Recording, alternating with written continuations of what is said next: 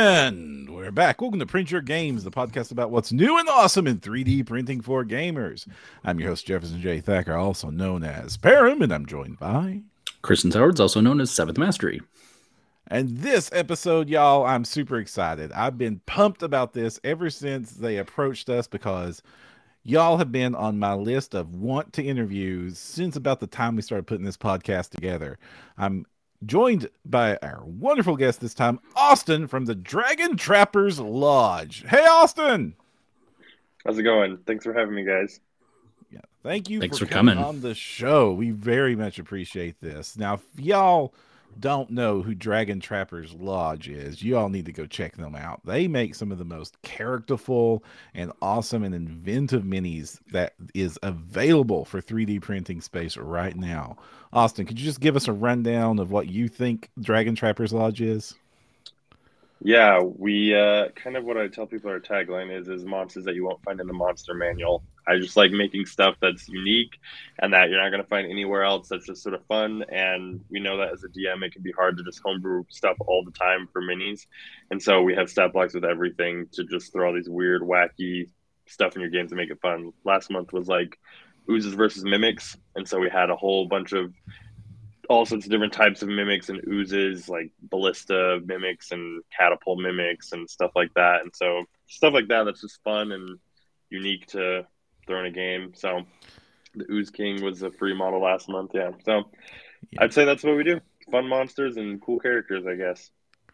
You actually made me all super happy because my favorite monster type has been on record for years as being slimes, and then to see and nobody does slimes. I get a slime or two here or there. I get the occasional slime monster makes it into my feed every so often, and then to have this wonderfully crafted and slightly disgusting slime set just drop on my doorstep, I was giddy, I was clapping, I was laughing, I was flooding Kristen with pictures. It was a grand time. I appreciate it. Yeah, it's surprising you don't see more. You're right. There's not like a ton. And I mean, they're pretty easy to make compared to stuff like dragons and stuff. But yeah, they're fun. Yeah. I do love also that it wasn't enough for you all to just do, hey, we can do some amorphous puddles. You've got the Slime King. You've got tons of little slimes. You've got an entire set worth of themed monsters versus mimics. The mimics part was also wonderful. For those of you who didn't catch the set, there was a windmill dragon. You all have a dragon in each of your sets, don't you? Yeah, that's sort of like our thing. The Dragon Trappers Lodge is like a lodge of fantasy trappers and hunters that basically hunt down dragons and deal with them, whether if they're friendly, you know, negotiate with them if they're a problem, or you know, straight up trap and kill them if they need to, whatever it be. And so we try and do a dragon every single month that fits that theme. And yeah, last month we had a windmill that turned into a giant dragon mimic, and it's very big, but very cool. Usually you all have like a terrain, like you have a terrain tier and a miniatures tier. It's like there's a lower tier that just gets you the minis, and then a slightly larger tier that gets you the minis and the terrain. I bet the mimic made that a little bit more difficult, didn't it? Because all the mimics were also available as their furniture forms. Yeah, we're not like super stingy about it. You know, if something feels like it should be in the mini tier because it's kind of technically a mini, then we just will throw it in there.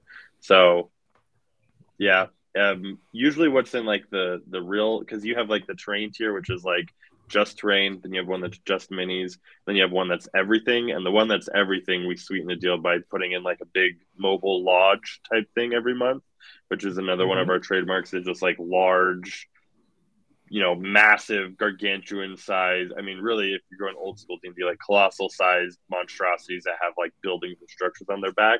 And so that's really what you get out of that third tier, is like super huge, cool. I mean, I don't know if you could see on my shelf behind me, but like there's a shelf of them up there on that top shelf of like the snail lodge and the bear and the boar, stuff like that. Holy crap, those print massive. I've never, like, I've enjoyed your sets for a while now, but I've never had the gumption to try to go for the big lodges, because I was like, man, I'm going to make my printer cry.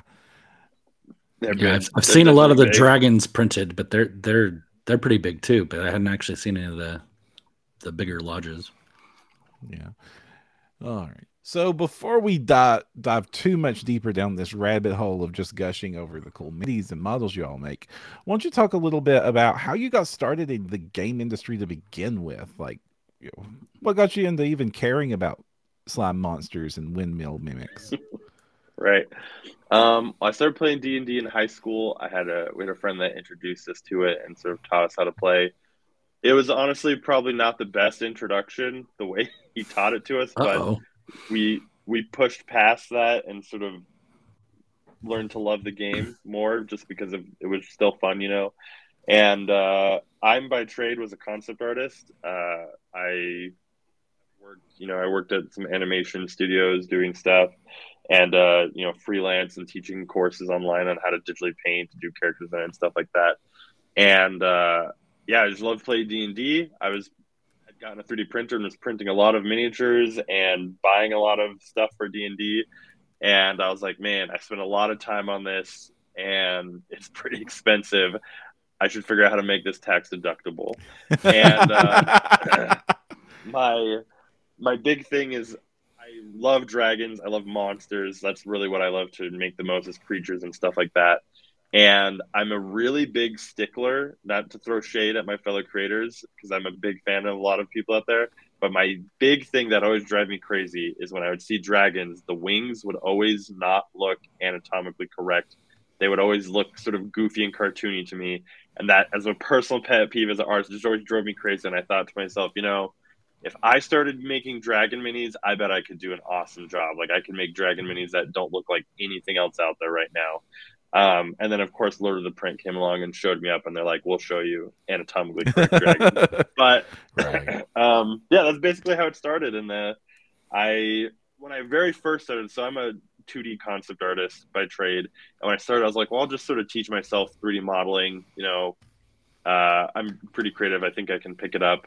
And so I started and then realized this is going to take a pretty long while till I get to a point where I'm fast enough and good enough to do what I'm envisioning. So instead, I just took a bunch of the money that I had earned from my online courses and started Dragon Trappers Lodge, hired some sculptors, hired a social media manager, and then we just slowly grew from there and started.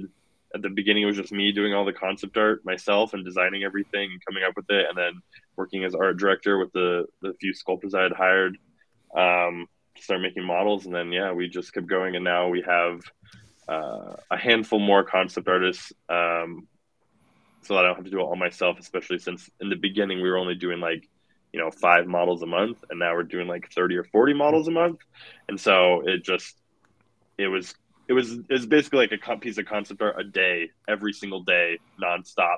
And it was too much. It was too crazy. So had to hire some more help, but it's been good. This is something I definitely wanted to chat with you about. It was top of my list is I usually divide up the miniature creators out there into 2 tiers.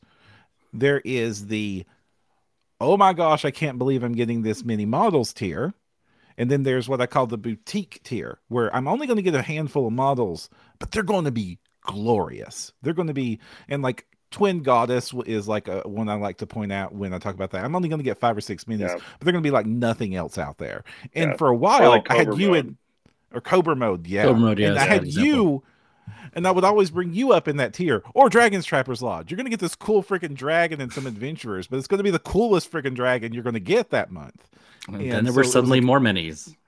You were already killing it with the boutique model. What made you all decide to pump up the volume? Just sheer entrepreneurial spirit, I guess. We just were looking at okay, how can we, expand? How can we keep growing and compete with some of these other creators that have, a lot of patrons? And one of the things we were looking at is we could increase our release size. And, we were looking at how are they sculpting this many models a month and making it affordable? And just looking at some of our competitors, the main thing I realized is they're sculpting the same. Before, what you're referring to before, when we didn't have as many, it was a smaller collection and more, honed in. Sculpting maybe 13, 14 models a month at that time. And like I mentioned, now we're doing 30 to 40. And we were looking at our competitors and realizing what they were doing is they were creating iterations and variations of models that they were creating for that month. So like multiple poses, armored versions, non-armored versions, you know, sort of just like expanding on the base models they were creating. And when we counted how many of like the base model they had for each month, it was the exact same we had, which was like 13 or 14 models every month that they were creating and then expanding on.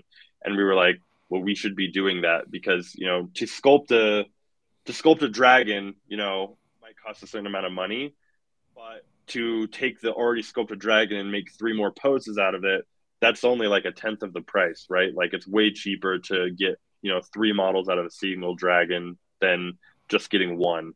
And so that's basically what we did is we just tried to get really inventive and creative with, okay, how far can we stretch a design to create variations and iterations, right? So if we're going to make like a Kitsune, let's use that base Kitsune model sculpt and make, you know, three different armor sets / characters out of that. Or like these Gator folk, you know, if we're going to make Gator folk, let's make multiple, you know?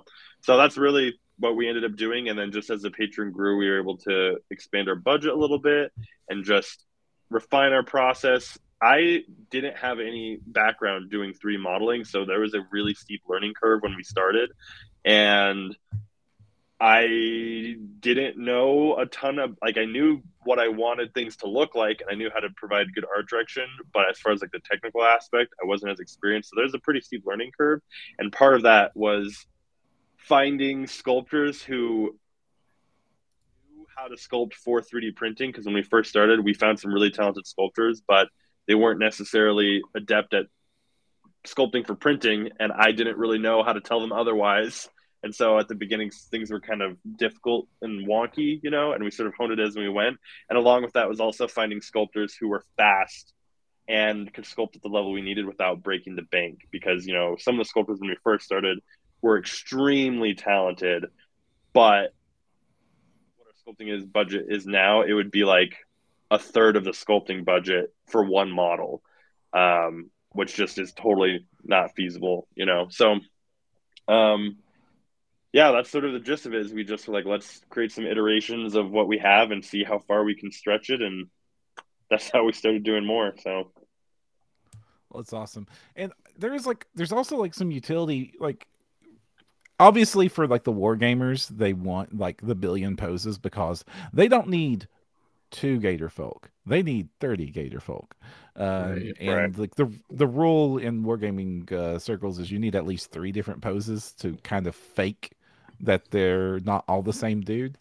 But even as a game master, I appreciate having a bunch of different poses just so that it's like, I'm going to attack the orc. Which orc?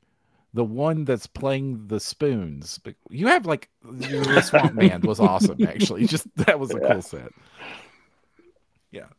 Yeah, no, I agree. It's nice to have a little bit of a horde feel, you know, and have them be sort of unique.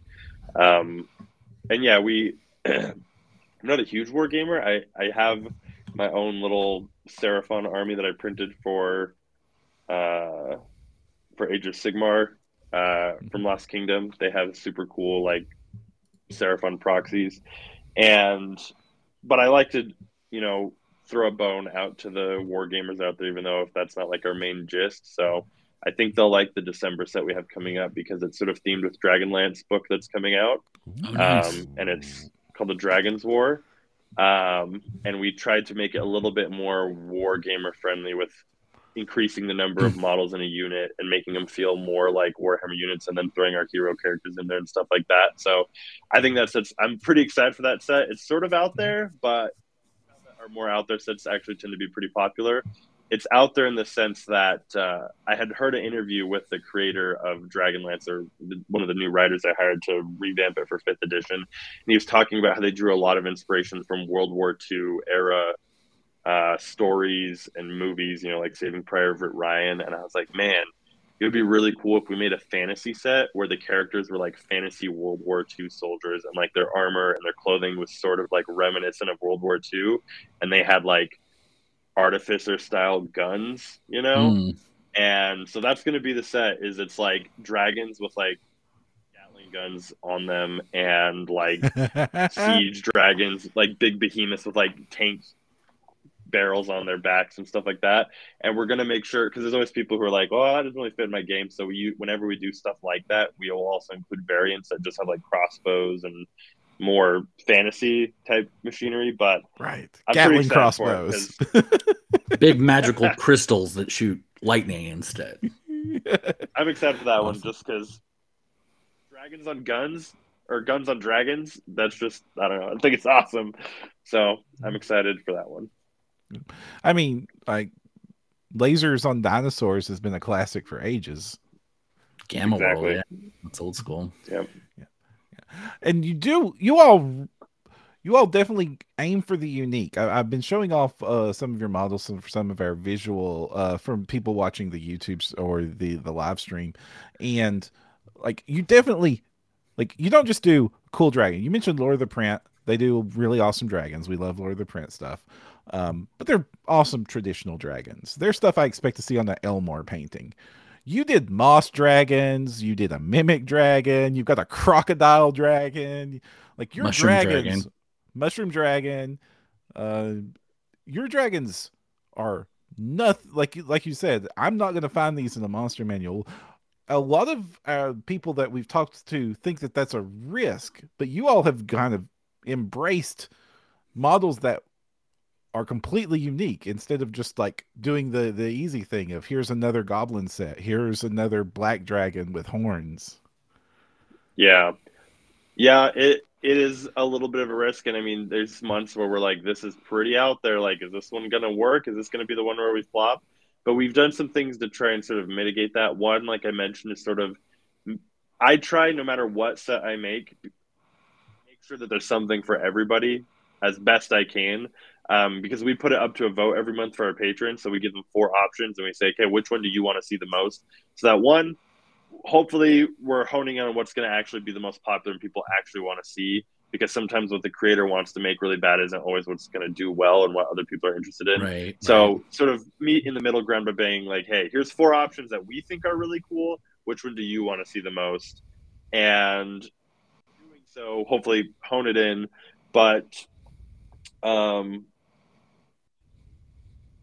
so that the people who didn't vote for that one, I always try to make sure, like, okay, what's something that, like, even someone who wasn't excited about this theme, if they even just had this one model, they could use it outside the theme and it would still be, like, fun and useful and they could have a use for it. So that's what I try and aim for. And I think it's kind of just become, like, our niche and our trademark to make these sort of fun, charming. I like to say that they're charming. I try and find a lot of charm in the models because I feel like if I can make models that when someone sees it, especially like a DM, I want them to see our models and think, that's so awesome. I have to print that. I have to have that. It's so cool. It's so fun. I actually have some on my desk. A good example of that would be like the pumpkin. That's like the pumpkin beholder, yep, you know, yep. Just making stuff where it's like, you just feel like I gotta print that. It's so fun, you know? So sets where it's like more generic, you know, and we've put the polls up in the options, you know, like, hey, this set's going to be like generic D&D, elves, dwarves, wizards, rogues, you know, always the worst performing result every time. So yeah, we'll stick with what we like doing, which is fun and yeah, weird stuff. So Sorry. Go ahead, Parham. Which I like about your community, because I've seen these like polls go up, and like I'm like a member of like 13 other Patreons and stuff, and like I often see it's just the bread and butter, like it's goblins again, it's orcs, oh we're gonna do vampires, it's the same ones keep winning, and often it'll be the same ones keep winning across 7 of my Patreons, and if I'm not into that theme, I'm like I really don't need more orcs, guys. But your community goes for it. I don't know what's unique about your community that they just go for the cool, wild stuff. I appreciate it. Yeah, I think that's just the sort of people we attract. Because yeah, I feel the same way. I mean, orcs are cool and goblins are cool, and you know all that stuff. But I kind of feel like I don't know what more we're gonna add to what's already out there. You know, there's tons of super awesome orc models out there. Cards is going to be so much better that it's going to be anything new. Like I'd rather make stuff that doesn't exist, that only Dragon Trappers Lodge has, that you can't find anywhere else, instead of, like you said, adding the 100th orc set to the printing community. So I was just going to point out you had a really good balance. I mean, you're talking about how they're kind of charming, and I think that's a good word, because like I know a lot of people, like I love Twin Goddess and Adam does awesome work, but sometimes like I'm like, wow, I want something that's a little like, you know, that's, I want a monster or something, and like you run that balance between charming, you know, kind of cute, kind of endearing, but also still have some stuff that's creepy and freaky or scary, or I'm putting on the board and someone's gonna like suddenly jump back and be like, whoa, what's that? Like that dragon breathing the ghost flame and everything is just killer from last year's Halloween set. Mm-hmm. Thank you. Yeah, Morkarth, the big ghost dragon. Yeah, I love that one. It's very scary. It's such a cool model. And Dusky, the Dino Puncher, is in chat saying that it's all because we are all crazy and want more glow hoppers. Can you please tell me what a glow hopper is? Yeah, so a glow hopper is a creature that we created let me grab one really quick. I have one on the shelf.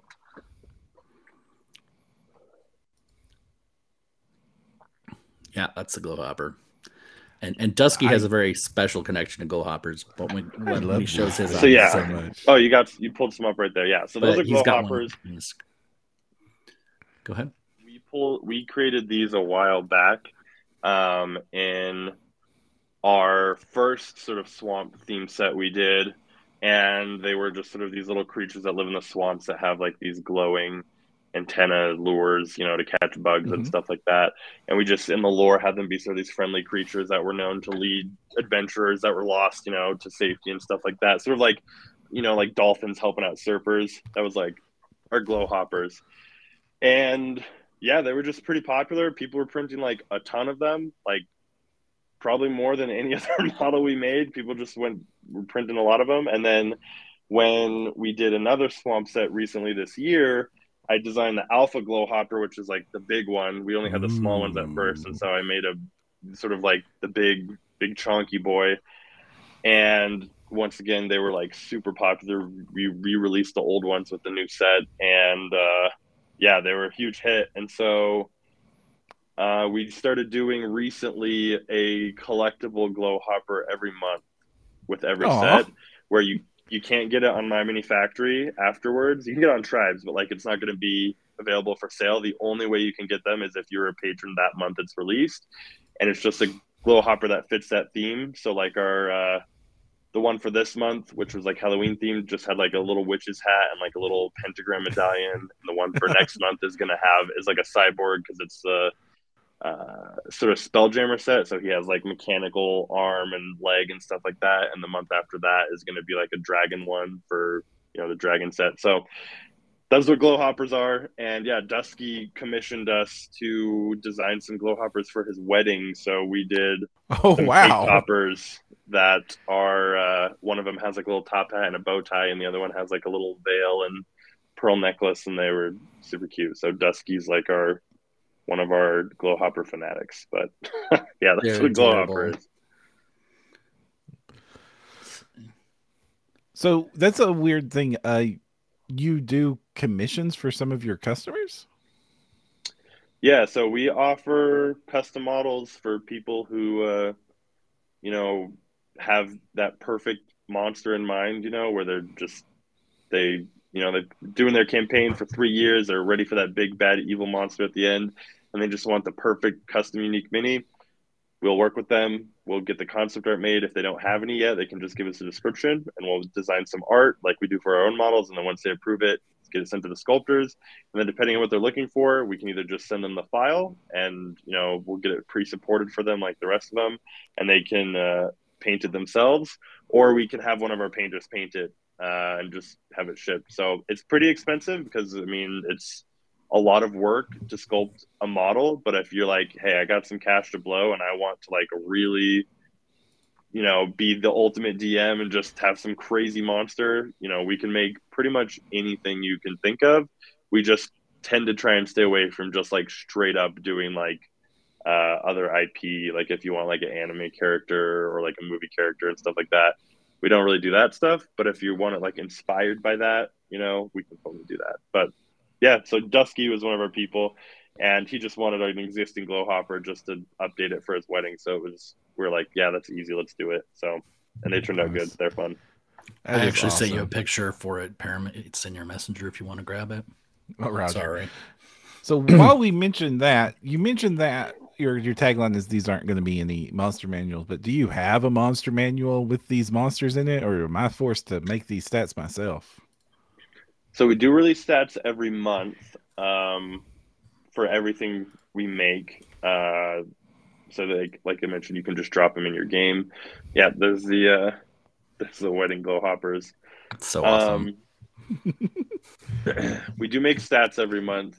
As far as being compiled in a book, we do not have that yet. We plan to do a Kickstarter in the future where we compile everything and a few models that we haven't done stats for yet, like loyalty models and stuff like that, as well as expand it with new models when we release it and sort of flesh it out to make a nice, big, thick sort of, you know, monster manual for the world of Dragon Trappers. But that's a ways down the road. The next sort of, as far as stats and lore expansion that we're coming out with, is going to be our first campaign setting, and that's currently being play tested right now by some of our patrons who signed up, and that will be a whole campaign setting within the world of the Dragon Trappers Lodge. It's not specifically about the Dragon Trappers Lodge, but just simply is the setting that the Dragon Trappers Lodge is located in, one of the regions of our world. So that's sort of the next iteration. But at some point, yeah, we'll be compiling sort of like a Dragon Trappers compendium of all the weird, wacky beasts that live in this world that the Dragon Trappers have to hunt down and deal with for people. So that sounds like some serious Dungeon Master stuff. But earlier you mentioned you had a terrible Dungeon Master as your introduction. Can you tell us why it was bad and what you learned from it that helped you create a world so unique? Yeah, I wouldn't say... It wasn't necessarily that he was a terrible dungeon master. He just had a very specific way of what he thought was a good D&D session and like way to play. And so like when he introduced us to D&D, he was like, he was going through like the classes and explaining us to what they were, right? And he would be like, Bard, they're not really good. They don't really do anything. And then we'd be like, okay. And then he'd be like, Cleric, they're like Thor, and we'd be like, okay. And then he'd be like those sort of explanations, you know? And that was our first introduction. So we were just like, okay, Bard suck. Got it. Next. Like, so he had like a very sort of like player baked in perspective on it. Kind of. Yeah. Like it was just like, here's his perspective. And then it was very like hack and slash. So like, when it's the first campaign we ever played in, right? We went through all the classes, and I when I saw the druid, I was like, oh, I got to play a druid. That's super cool. We were playing 3.5, and so I was like, man, an animal companion, being able to turn into animals and, like, do all these cool spells, and, like, that sounds awesome. So I was a druid. However, and I built my character all around, you know, nature and trees and stuff like that, but he wouldn't tell us what the campaign was going to be about. He's like, it's a secret. And then it was the whole campaign was straight Underdark. He had like a map that was like this big, that was like the Underdark, and the whole entire campaign was just about being in the Underdark. And my druid was almost useless. There was no plants down there, very little for me to interact with. And I mean, now that I'm more experienced, I know I could have probably found some other ways to be useful as a druid underground. But my perception of what a druid was and what had been explained to me is like, you're like a nature guy, you know, you're, you know, out in the trees and stuff. And so it was just like, meh, you know, it was very much, there was almost actually literally no story and no character development or anything like that. It was just really just like, you go in here and you're going to kill everything I throw at you sort of thing, which it was still fun enough for us to be like, let's do it. So later in life, that guy ended up becoming my roommate and, ended up like it was crazy. He wanted to like murder me and stuff. It was insane. He got institutionalized. Oh, wow. I got out of there. So despite everything fighting against me, that's how great of a game I think D&D is, that I was still like, I don't care about all that. This game's awesome. After that onboarding experience, you were still down for it. Got it. Yeah. That's impressive. I was expecting pretty much standard. Tell me about your campaign talk, not a Dateline special. Yeah.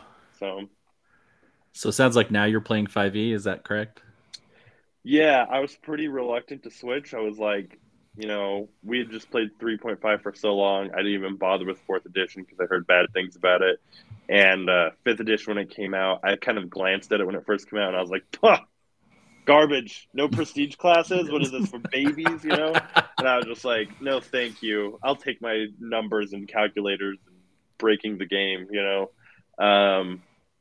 But I eventually, because we were making our own campaign setting, we were making it for 3.5, and sort of reluctantly we were like, dude, if we're going to sell this to anybody, we got to do it in 5th edition. Like, we just got to suck it up and do it. And so we started playing in 5th edition, learning more about it, and then it wasn't too long before I was like, okay, yeah, this is better. 5th edition is definitely the way to go, I think, at least for our play group. So well, I don't remember your question was that. What did you ask me?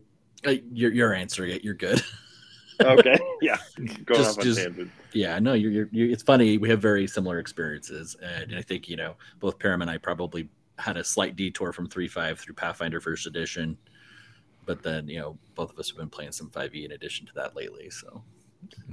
Yeah, I started getting curious about Pathfinder when we were doing 3.5, but then I ended up starting doing 5th Edition, and then I just never went down that road. But Pathfinder always looked interesting. I was always curious. So. Very cool. I'm curious what your team looks like. So what does the Dragon Trappers team look like? Or is it just you? So, or are you just carrying this whole thing? No, I mean, at the beginning, it was kind of like that. It was me and just like a few sculptors. But we ended up growing pretty quickly and doing well. At the beginning, as like a side tangent, it was just me for the most part. And so like to get it going, I was like, I knew I need to spread this out there. I need to get awareness. So like when I launched the Patreon, I was sharing it everywhere I could. And then I was messaging every single Etsy seller I could find that was selling miniatures, like hundreds. I'm not even kidding you. Hundreds of Etsy sellers, and being like, hey, my name's Austin. I just started a new Patreon. Here's a link to it. I have an early bird tier for a merchant. Would you like to join? And maybe like 5% of those people joined, but that was like my first like 30 merchants, and merchant tier is like $20-25 for my early bird. That was like a couple $100 my first month, and that was enough to be like, all right, let's do this, and sort of snowball from there. But as we got bigger and we increased the model size, I brought on my best friend Drew. I hired him to do social media marketing, and eventually he became a partner of the company, part owner.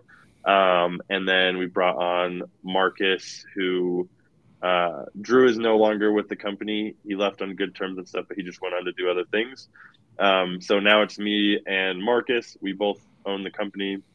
Marcus does all sort of like the finance stuff, like the, making sure our sculptors and artists and everyone gets paid, and managing like our budget. And then I'm the creative director. So designing models every month, coming up with the themes and what we're going to do, making sure the renders get made, all of that, all that stuff.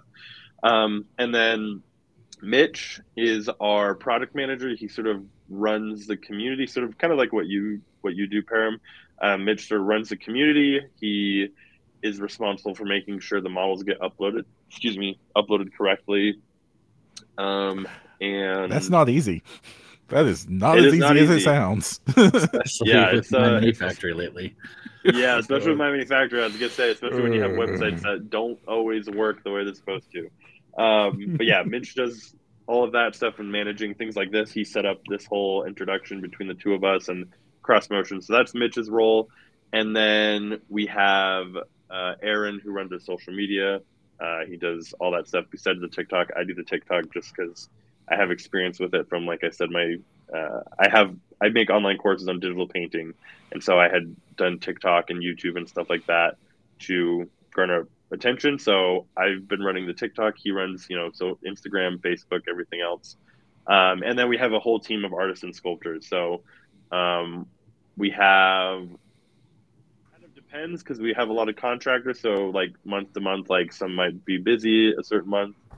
And so we don't work with the same every single month, but usually it's roughly the same, about like 6 to 7 sculptors every month. And then like me and one other concept artist for the most part. sometimes with months that are busy where we're just behind, I'll work with some other contractors to get some art done. Or David Nord, who's sort of a friend of the company, he designed our Skyback Lodge, which is like a massive whale with a building on its back that flies. It's not released yet, but we're working on it. He designed that, and we'll work with him sometimes, but only sometimes, because he is very, very, very, very good, but very, very, very, very expensive. So worth every penny, though. That's awesome. And do you see the company continuing to grow? Or are you happy with where you're at? We definitely would like to continue growing. While we are doing pretty good and we make a good, I mean, we make a decent amount of money every month. Right now, I mean, a good number of our sculptors who are doing a lot of models every month are making more money than I am from this thing. I'm not making a whole lot right now. Mostly living off of all the money I make from my online courses. And I would like it to get to the point where I am living off of this, considering I do, you know, all my full-time work is working on Dragon Trappers Lodge stuff, which I love. I love doing this. It's the best job ever. But I would like to make more money from it. So yeah, we plan to continue to grow. It's trending upwards. It's doing pretty good. Especially with the convention we just ran and stuff like that. Finding ways to improve. We have some cool stuff, I think, planned in the future. So, yeah, I think we're going to keep growing and, you know, doing stuff like this, as well as working with, you know, YouTube content creators and stuff like that to just get our name out there more. I think one thing that sets apart some of the bigger, you know, sort of like business talk type stuff, one of the things that I think from what I've observed that sets apart some of the really big creators like Loot Studios, Only Games, One Page Rules, you know, is you guys just do a lot more marketing and really set aside a substantial amount of money to run towards ads and sponsored videos and stuff like that. And so that's what we're going to follow in the footsteps of and really try and get Dragon Trapper's name out there and in front of people, because I think that's honestly the biggest reason we don't have more patrons isn't because we don't have something good to offer, because we have great value and I think our models are really great. I think we just need to get out there to more people so people know about us, because if you're really hard into the community, you kind of have tabs on all the creators out there, you know, even the smaller ones, you know, like you are aware of them because you see their stuff everywhere. Right. And so I just, sometimes you assume that like, yeah, everyone who's into 3D printing also is the same way, but unless you're like really into it, there's a lot of people who are just sort of casually invested in it. And they're like, I've never even heard of you. Like there's a ton of people at FanX who are like, yeah, I 3D print D&D miniatures all the time. I have tons of them. I've never heard of you. And in my head, I was like, man, we need to be doing way better job marketing. If there's people who are in our niche who are, you know, pretty heavily invested in, they don't even know who we are. To me, that just tells me like, okay, there's definitely a market for us to grow. We just got to get out in front of those people more. So that's a strategy next, and hopefully we do grow. So right. And that really is tragic because, you know, just straight honesty here, I think that your team is producing like in the top 10 of quality and value available in the industry right now. Y'all are killing it. Well, and such a consistent vibe, and like like it feels like a persistent world. There's some lore there. I know a lot of creators we have on here, and they're just kind of slapping together lore every month. And like, it's not an offense to them, you know, just how they operate, because that's not their focus. But it literally feels like there's a story going on in every set, and that it's evolving. And I think, you know, people will really bite into that if you can get that next kind of awareness chunk in their minds, you know. Right. Yeah, there are creators that give me what I need for my games every month, and then there are creators like you who make me need to have an excuse to use their models because they're that awesome. Like I'm not gonna like my players are going to run into the hand house. I don't know when, I don't know how, but the hand house is to show up now. Yep, that's our goal, is to make those models you didn't know you needed until you saw them. And then you're like, I got to have that. That's got to be in my game. So I appreciate it. That's a great compliment. Thank you. So what do you think about the industry of the 3D printing industry and how it's grown the last couple of years? Like, how do you think it's going to really continue to change the gaming market going forward? That's a good question. I think, I mean, when we started, we've been going for about 3 years now. And when we started, there was not nearly as many creators as there were now. I think we got in at a good time. I don't know if Dragon Trappers Lodge would be as big as it is now if we had started like a year or two later, because I see creators out there that honestly, I see some of their models. I'm like, dang, those are better than some of the ones we made this month, but they're just so saturated now. It's a lot harder to like really get a foothold, I think. And so one, I think it's really saturated now. There are a lot of creators making miniatures, and especially like you said, making a lot of the same stuff, orcs, knights, goblins, you know, stuff like that. And so I don't know if it's going to sort of like burst a little bit and maybe like come back down to where there's not as many, or if it's just going to keep going. Cause I mean, you can only have, there's only so many models you can really print, you know, or need before you're just like, I got everything I need. Like, I don't really need to keep going, you know? So I don't know, maybe it will come back down. I think D&D seems to be getting more and more popular as a whole, and printers are getting better and better quality and more user-friendly and less, you know, that you need to tinker with them and do all this work to even get something decent. They're getting easier to use. And I'm guessing they'll probably become cheaper, you know, in the long run. So hard to say. As a creator, it's definitely saturated and you really have to fight, which personally I'm okay with. I think the competition really pushes the market to make better and better stuff and better offerings and cooler things. And, you know, I like it. I feel like it really pushes us to, you know, when I see models from some of our competitors, you know, like I really like Bite the Bullet when I see the stuff they put out. And I'm like, all right, we got to up our game. Like, they're doing some great work. Like, we got to match that, you know, like, really push the envelope on creativity and quality and, you know, stuff like that. So I support it. I'm here for it. Hopefully it keeps growing and continues to get bigger. We're pretty excited for like the D&D movie coming out. I think that's going to give D&D as a whole a huge boost. And so hopefully we can have some more offerings for physical models up and ready to go on things like Only Games and stuff by the time that comes around to really capitalize on it. But that's what I think. We'll see what happens. Well, one of the things you mentioned earlier was like one of the sets you had coming up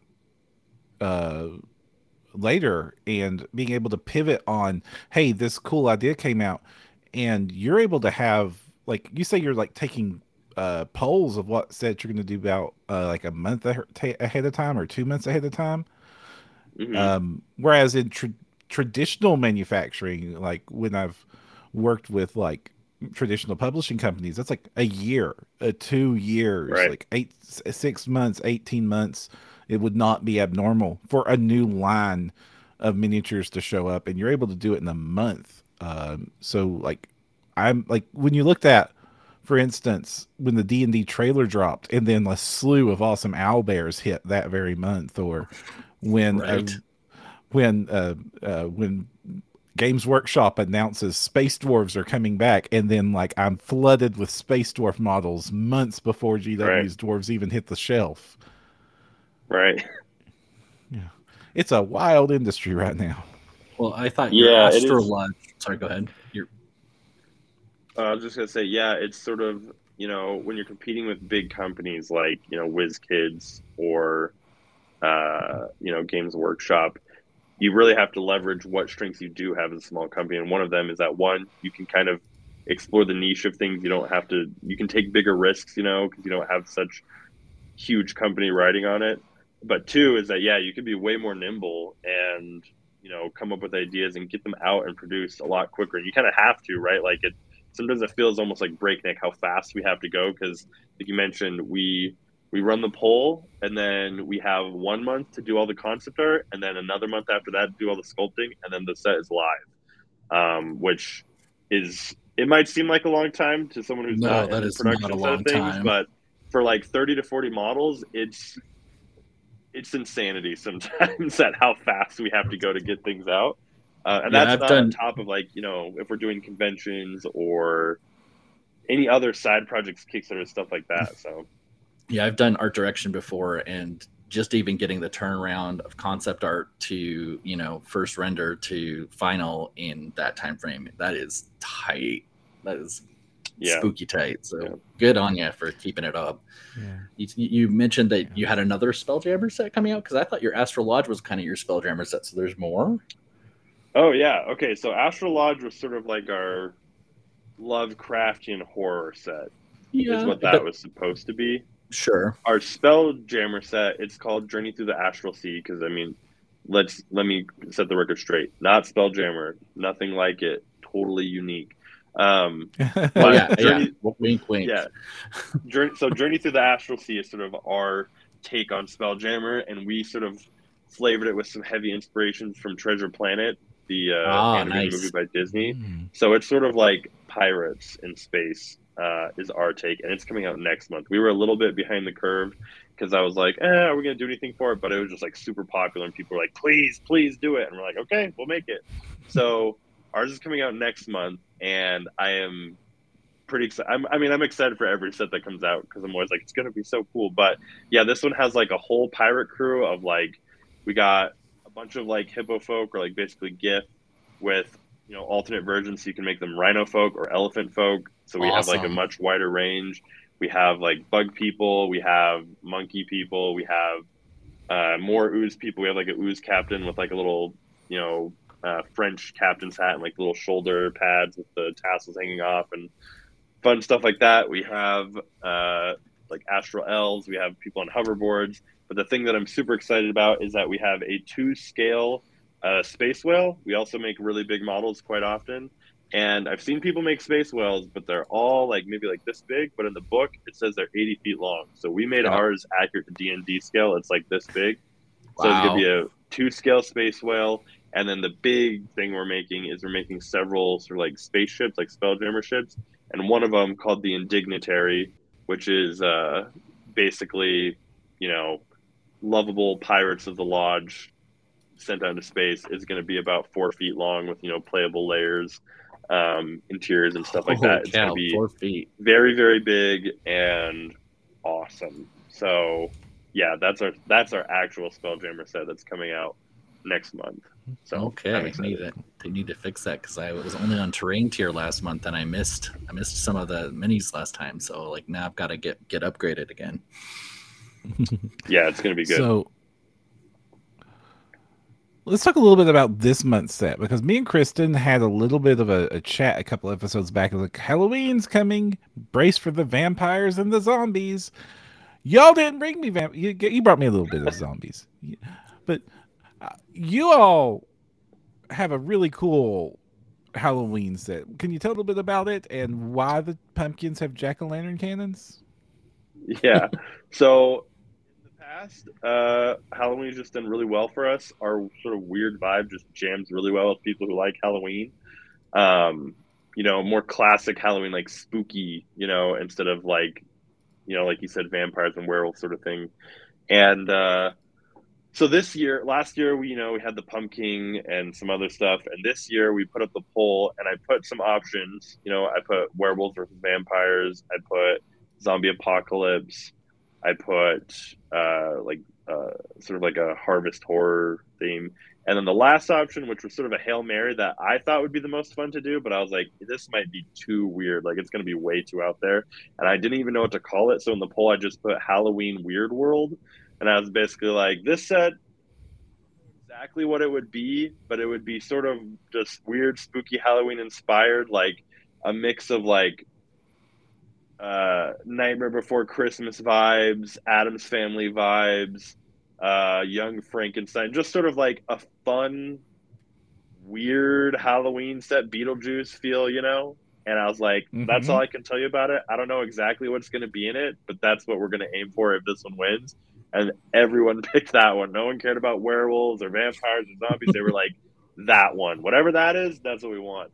And so, yeah, that's what we made. And for those of you who aren't patrons, this is a super good month to sign up, because as a bonus, we re-released last year's Halloween set as an entire throwback. So you get like 100 models this month. Good gracious. And it's got all this super fun stuff, giant disembodied hands and the burlap sack sort of monster guys, and yeah, it's awesome. Guy, right. It's super fun. The burlap, the large burlap sap guy with the claws is like on the top of my print list right now. He has, I didn't expect him to be that popular, but he's been the #1 most printed model from this set so far, and people have painted him a lot. So I'm always surprised at which ones people pick. But the thing that I think is really cool this month, which we have our painter Alan painting up and to show off near the end of this month, is we created a modular Franken-dragon. And so like you can kind of see it there in the picture next to the house hand, but that dragon can, it has like 5 different options each for like the head, the arms, the wings, and the tail. And you can make like a horrifying Frankenstein monstrosity where you can put whatever you want attached to it, and all the options are magnetized with like magnet holes, so you can add your magnets in there and make whatever you want. And I love it. I think it's awesome. You can see some of the suggestions our patrons put that they wanted to see, like the fist head. They were like, we want, I made one of the options just to be like human arms on its back, and they were like, you should make a human arm tail. So then we made a tail that was just like a big bodybuilder arm. They're like, you should make a head that's a hand. And so one of the builds you could do is just all hands, and the stat block's really fun because it can just like grab people and throw them, or the head can just like flick people and send them flying and stuff like that. It's super fun. That's probably, I think that was probably my favorite from the set.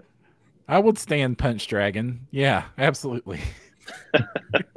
Dusky says it takes 132 magnets. Is that accurate? If you want to get, so there's total, there are 25 modular options plus the body.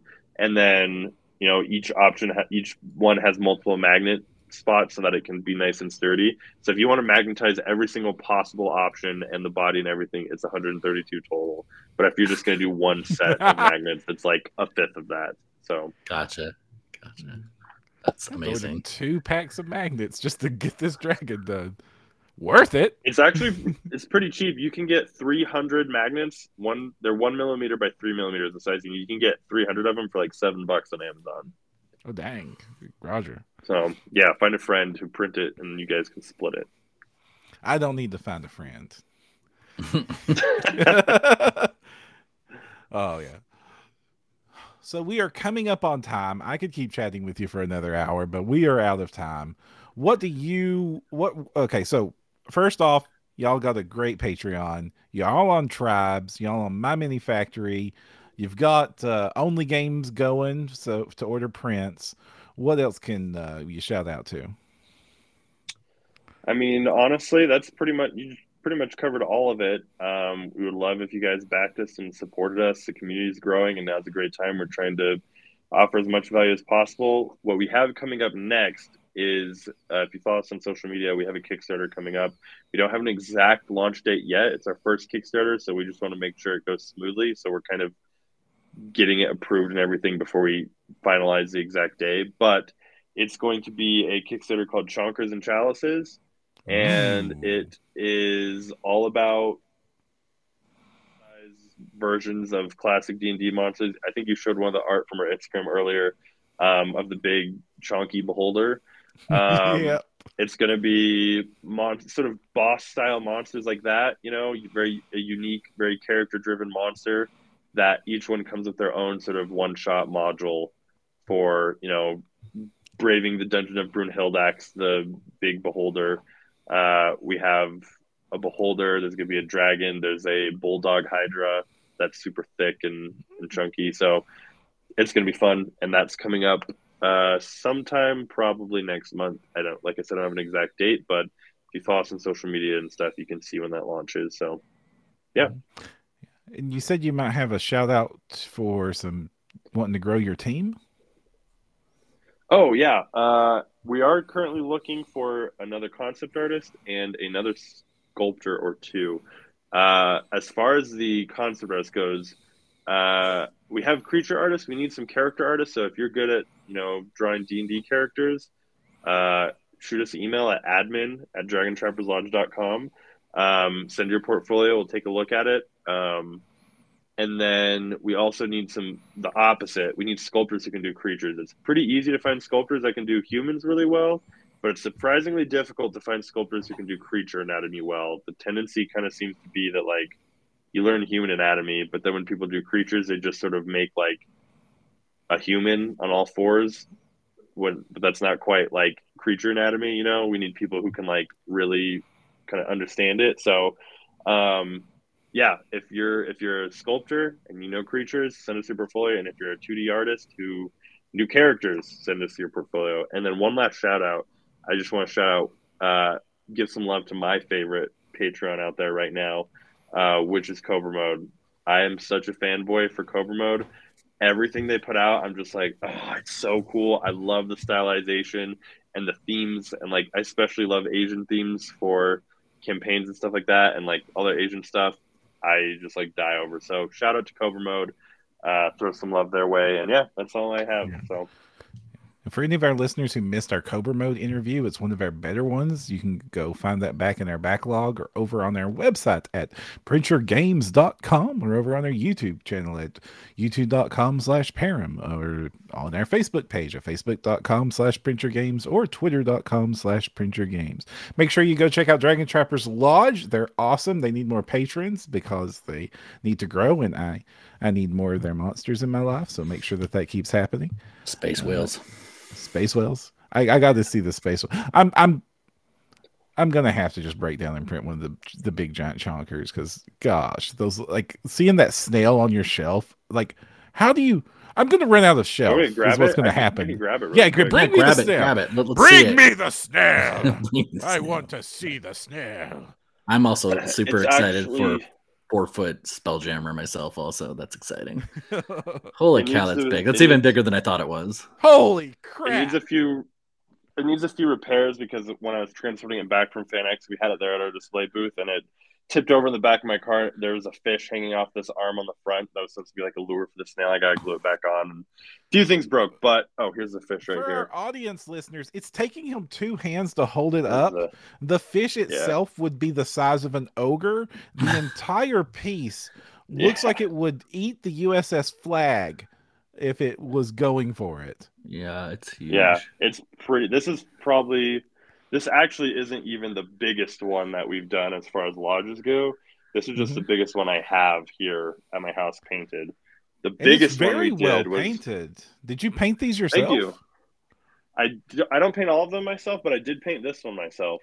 Yeah, this looks nice. You do not need to show us, but does that have playable interiors too? That one does not. It was quite a beast to get done in 2 months, and playable interior just didn't happen for that month with the time crunch, but some of them do. The ones we can, I try and do the best I can to get those with playable interiors, but that one doesn't. The biggest one we did was earlier this year in March, I think, and it was like a ginormous sea turtle with basically a whole town on its back, and you could switch out modular options for if you want, like, watchtowers or, you know,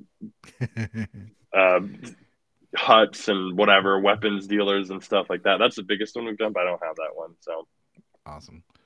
Well, we appreciate you coming.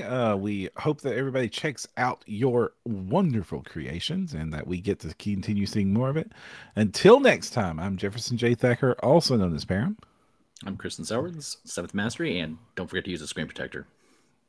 And we'll see you all next time. Thanks.